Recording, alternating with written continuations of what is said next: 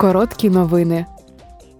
Завтра Комітет Європарламенту з економічних і монетарних питань проведе публічні слухання на тему економічний вплив санкцій ЄС на Росію та економіку ЄС.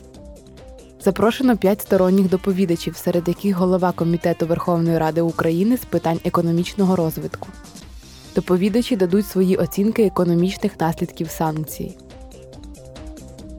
Також завтра в Комітеті Європарламенту з питань сільського господарства та розвитку сільських територій відбудуться громадські слухання з нагоди 60-річчя спільної аграрної політики.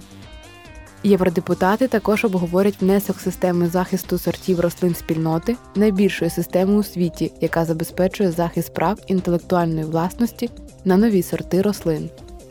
Комітет також обговорить підвищення цін на електроенергію. Комітет Європарламенту з питань охорони здоров'я та комітет з питань громадянських свобод, юстиції та внутрішніх справ проведуть спільне засідання стосовно пропозиції, висунутої комісією в травні про європейський простір даних про здоров'я.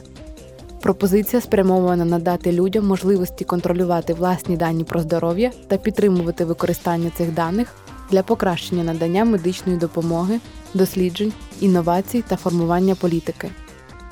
Це також дало би ЄС можливість використовувати потенціал безпечного та захищеного обміну даними.